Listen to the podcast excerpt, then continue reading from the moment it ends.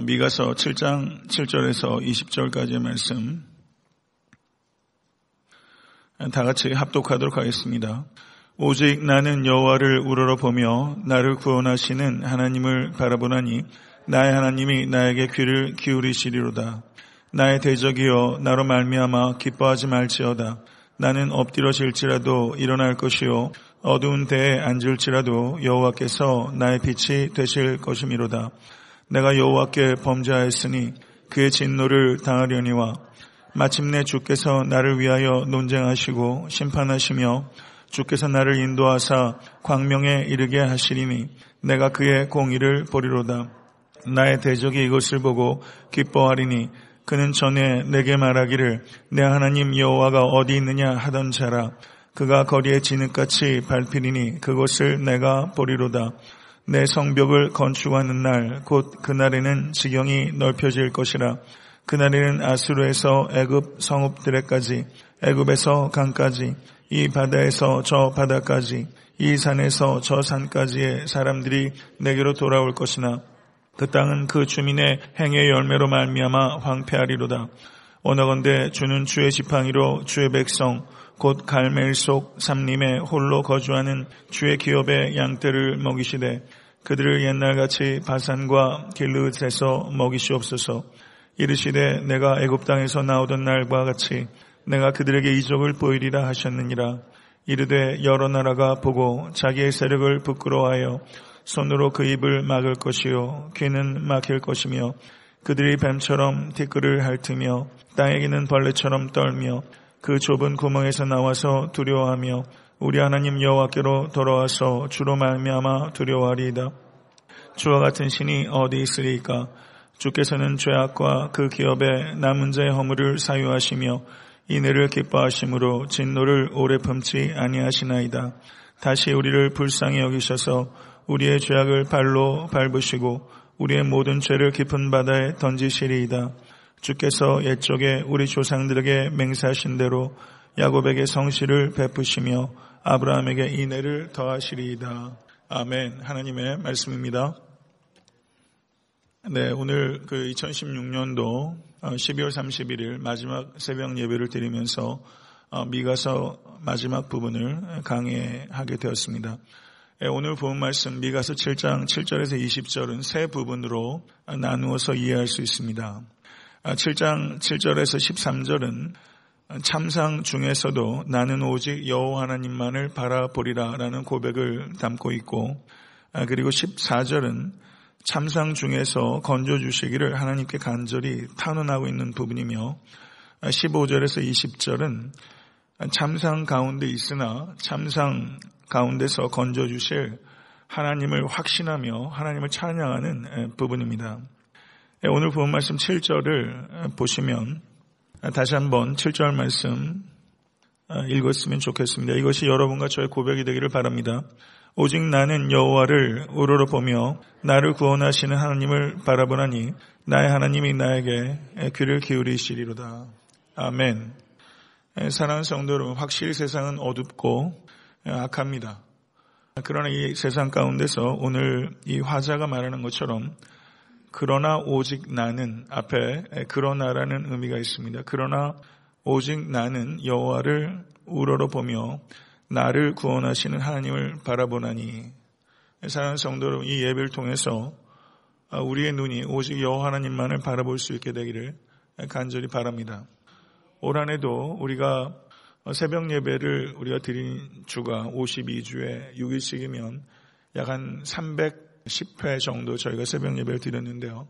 그리고 수요 예배, 주일 예배를 합하게 되면 1년에 드린 예배 500여 회가 됩니다. 우리가 예배를 지킵니다. 그러나 예배를 드릴 때마다 깨닫는 것은 예배가 나를 지킨다라는 것을 다시 한번 깨닫게 됩니다. 사랑하는 성도 여러분, 오직 나는 여호와를 우러러 보며 사랑하는 성도 여러분, 이러한 축복이 여러분과 저에게 임할 수 있게 되기를 간절히 바랍니다. 어, 참상 가운데서 어, 낭망하고 어, 체념하고 포기하는 사람들이 많습니다. 그러나 그 가운데서 결코 굴복하지 않고 그러나 나는 오직 여호와 하나님만을 바라보는 사람 바로 그 사람을 통해서 이 땅에 소망이 있고 회복이 일어나게 되는 줄로 믿습니다. 8절의 말씀을 보시게 되면 나의 대적이여 나로 말미암아 기뻐하지 말지어다. 나는 엎드려질지라도 일어날 것이요 어두운 데 앉을지라도 여호와께서 나의 빛이 되실 것이미로다. 이것은 이 화자가 대적을 향해서 하는 말인 동시에 자기 자신을 향해서 하는 말이기도 합니다. 올 한해도 여러분의 삶에도 저의 삶에도 대적들이 있습니다. 사탄이 우리의 궁극적인 대적입니다. 그렇지만 나로 말미암아 기뻐하지 말지어다. 나는 엎드려질지라도 일어날 것이요 어두운 데 앉을지라도 여호와께서 나의 빛이 되실 것이미로다. 성도 여러분, 이스라엘이 지금 당면한 현실은 넘어짐과 어두움이라는 두 가지 현실입니다. 그런데 그 넘어짐과 어둠 속에서 오직 여호와 하나님만을 바라보게 되면 그때 넘어졌지만 이미 일어난 것이요 어둡지만 이미 빛이 임한 것이다 이렇게 말하고 있는 것입니다. 여호와 하나님만을 바라보는 순간 넘어졌지만 일어선 것입니다. 어둠 가운데 있지만 빛이 임한 것입니다. 이것이 터닝 포인트입니다. 오직 여호와 하나님만을 바라보는 것입니다. 구절 말씀을 보시면 내가 여호와께 범죄하였으니 그의 진노를 당하려니와 라고 말하면서 이스라엘이 직면한 지금 참상의 원인은 결코 군사력이 약해서도 아니고 경제력이 약해서도 아니라는 것입니다. 이 모든 참상의 원인은 이스라엘의 범죄 때문입니다. 이것을 깨닫는 순간이 바로 넘어졌다 일어나는 순간입니다. 사랑하는 성도 여러분, 이것을 깨달을 수 있게 되기를 간절히 바랍니다. 아, 성도 여러분, 한 해를 이제 마감하고 새롭게 한 해를 시작하면서 오늘 이 아침에 우리가 깊이 주님께 기도하기 원하는 것은 아, 우리가 깨닫지 못한 죄악들을 성령님께서 조명해 주셔서 중심으로 하나님께 통회하며 상한 심령으로 죽게 나아가는 여러분과 제가 될 수 있게 되기를 간절히 바랍니다. 구절 하번전의 말씀을 보시게 되면 마침내 주께서 나를 위하여 논쟁하시고 심판하시며 주께서 나를 인도하사 광명에 이르게 하시니니 내가 그의 공의를 보리라 라고 말씀하고 있습니다. 하나님께서 지금 이스라엘에게 징계와 심판을 내리실 것입니다. 그러나 그와 같은 하나님의 징계와 심판은 이스라엘의 멸망을 위한 것이 아니라 이스라엘을 고치고 바르게 해서 광명으로 인도하기 위한 것이라는 것을 이렇게 지금 화제는 말하고 있는 것입니다. 11절을 보시게 되면 11절부터는 미가서의 화자가 1인칭에서 2인칭으로 바뀌고 있는 것을 볼 수 있습니다. 그리고 그 뒤로부터 이스라엘의 회복을 말씀하고 있습니다. 성벽이 건축되고 갇혀에서 주의 백성들이 돌아오며 그리고 이스라엘 대적들이 하나님의 심판을 받게 될 것이다 라고 선언하고 있습니다. 11절에서 13절의 말씀을 보시죠. 내 성벽을 건축하는 날, 곧 그날에는 지경이 넓혀질 것이라. 그날에는 아수르에서 애굽 성읍들에까지, 애굽에서 강까지, 이 바다에서 저 바다까지, 이 산에서 저 산까지의 사람들이 내게로 돌아올 것이나 그 땅은 그 주민의 행위의 열매로 말미암아 황폐하리로다. 그리고 14절을 보시게 되면 원어건대 주는 주의 지팡이로 주의 백성 곧 갈멜 속 삼림에 홀로 거주하는 주의 기업의 양들을 먹이시되 그들을 옛날같이 바산과 길라드에서 먹이시옵소서라고 탄원하는 부분이 기록되어 있습니다. 아, 이 탄원은 그 옛날 하나님께서 이스라엘 백성들 인도에서 바산왕 옥과 아모리왕 시온을 무찌르고 길라앗과 바산을 얻어 그 땅에 정착하게 하셨듯이 하나님께서 이제 이스라엘을 인도하여 주시기를 원하옵나이다라고 하나님께 탄원을 드리고 있는 부분입니다. 그리고 15절 말씀을 보시게 되면 이와 같은 탄원에 대해서 하나님의 응답이 기록되어 있는 부분입니다. 내가 애굽 땅에서 나오는 날과 같이 내가 그들에게 이적을 보이리라. 이렇게 하나님께서 말씀하고 계십니다. 그리고 16절부터 20절의 내용을 보게 되면 아직 현실은 하나도 바뀐 것이 없지만 하나님의 말씀에 대해서 확신하고 찬양하고 있는 부분입니다. 사랑하는 성도 여러분, 우리가 찬양을 드리는 것은 환경이 바뀌었기 때문이 아니라 하나님께서 함께하고 계심을 믿기 때문에 찬양을 올려 드리는 것입니다. 사랑하는 성도 여 찬양이 회복되면 삶이 회복됩니다. 하나님께서 이적을 행하리라 라고 말씀하신 것은 미래지만 그리고 열방의 세력들은 현재적으로 이스라엘 백성들의 큰 위험이 되고 있지만 이 예언자는 담대하게 선포하고 있는 것입니다. 여러 나라가 보고 자기의 세력을 부끄러워하여 손으로 그 입을 막을 것이요 귀는 막힐 것이며 그들이 뱀처럼 티끌을 핥으며 땅에 기는 벌레처럼 떨며 그 좁은 구멍에서 나와서 두려워하며 우리 하나님 여호와께로 돌아와서 주로 말미암아 두려워하리로다. 이렇게 말씀하고 있습니다. 17절을 보시게 되면 거기에 구멍을 이야기하고 있습니다. 이것은 요새를 말하는 것입니다. 강력한 이방의 열방들이 그들의 세력과 그들의 요새가 아무것도 아님을 깨닫고 그리고 부끄러워하게 될 것이며 그들이 수치와 심판을 당하게 될 것이다 라고 말씀하고 있는 것입니다. 그리고 18절에 이르러 보게 되면 거기에 주와 같은 신이 어디 있으리까 라고 말씀하고 있습니다. 이 말씀은 히브리 말로 미엘 카모카라는 말입니다. 이것을 번역한 것이 주와 같은 신이 어디 있으리까라는 뜻입니다. 사랑하는 성도 여러분, 이것이 하늘을 마감하는 여러분과 저의 고백이 될 수 있게 되기를 간절히 바랍니다. 미가서의 이 예언자 이름이 미가인데 18절에 주와 같은 신이 어디 있으리까 이 말씀이 히브리어로 미엘 카모카입니다. 이 말은 미가서의 주제는 한마디로 주와 같은 신이 없다라는 것입니다. 사랑하는 성도 여러분, 여러분과 저의 삶이 주와 같으신 분이 없다라는 것을 증명하는 하나의 간증이 될 수 있게 되기를 간절히 바랍니다. 이 세상 어느 신도 주와 같은 이는 없습니다. 하나님이 하나님 되심이 높이 증명되는 여러분과 저의 삶이 될 수 있게 되기를 간절히 바랍니다. 18절 하반절에서 20절은 이렇게 말씀합니다. 주께서는 그 죄악과 그 기업의 남은 자 허물을 사유하시며 이내를 기뻐하심으로 진노를 오래 품지 아니하시나이다. 다시 우리를 극류 불쌍히 여기셔서 우리의 죄악을 발로 밟으시고 우리의 모든 죄를 깊은 바다에 던지시리이다. 주께서 옛적에 우리 조상들에게 맹세하신 대로 야곱에게 성실을 베푸시며 아브라함에게 인애를 더하시리이다. 이렇게 미가서는 자신의 예언서를 마치고 있습니다. 여기에서 미가가 18절에서 20절에 죄를 의미하는 세 가지 단어를 사용하고 있습니다. 그것은 히브리 말로 아본, 페샤, 하타트라는 세 개의 죄악을 의미하는 단어들이 사용되고 있습니다. 하나님은 어떤 분이십니까? 하나님은 죄를 사하시는 하나님이시라는 것입니다.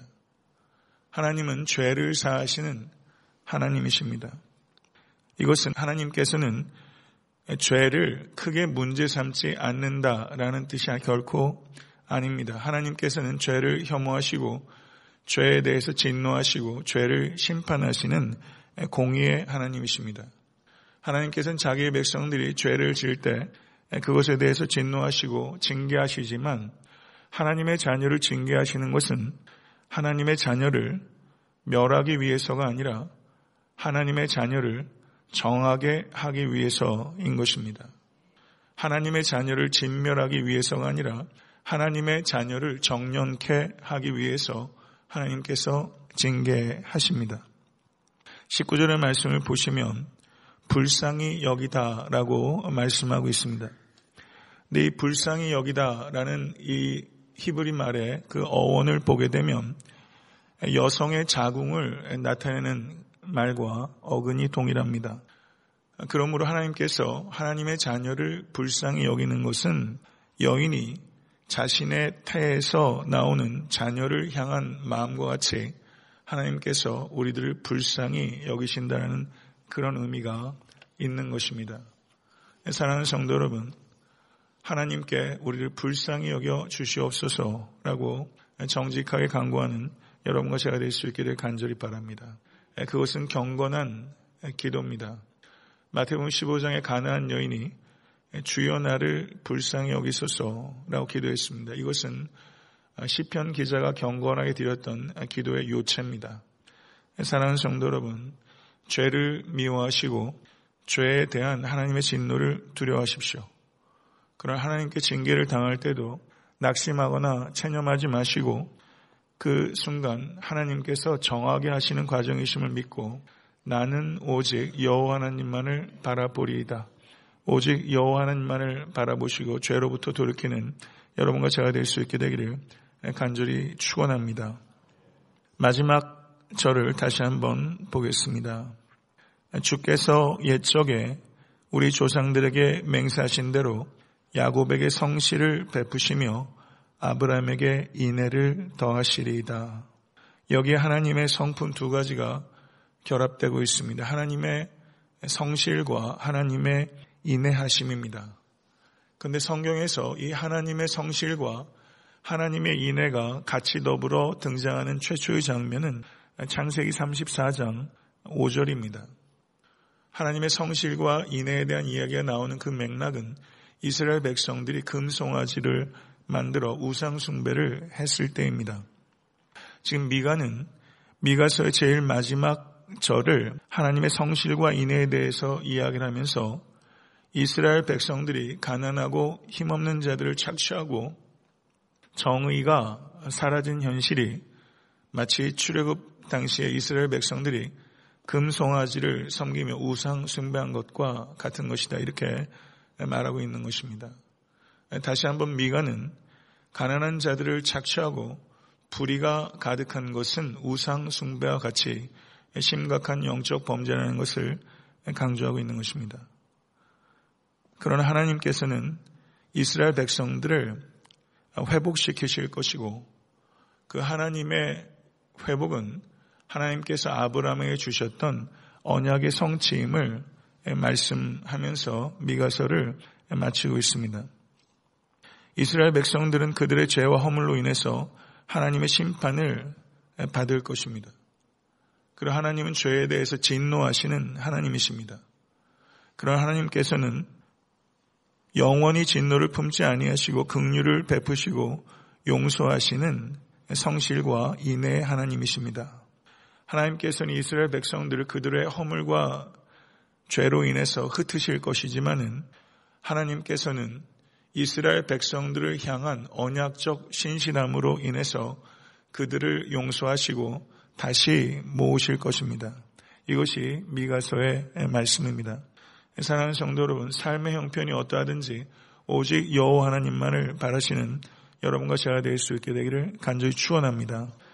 바로 그 순간이 넘어졌으나 일어서는 순간이요 어둠 가운데 있으나 빛이 찾아오는 시간이 되는 것입니다. 오직 여호와님만을 악망하시면서 한 해의 마지막 하루를 보내시는 여러분과 제가 될 수 있게 되기를 간절히 바랍니다. 주님 가르쳐 주신 기도로 예배를 마치겠습니다. 하늘에 계신 우리 아버지여 이름이 거룩히 여김을 받으시오며 나라가 임하옵시며 뜻이 하늘에서 이루어진 것 같이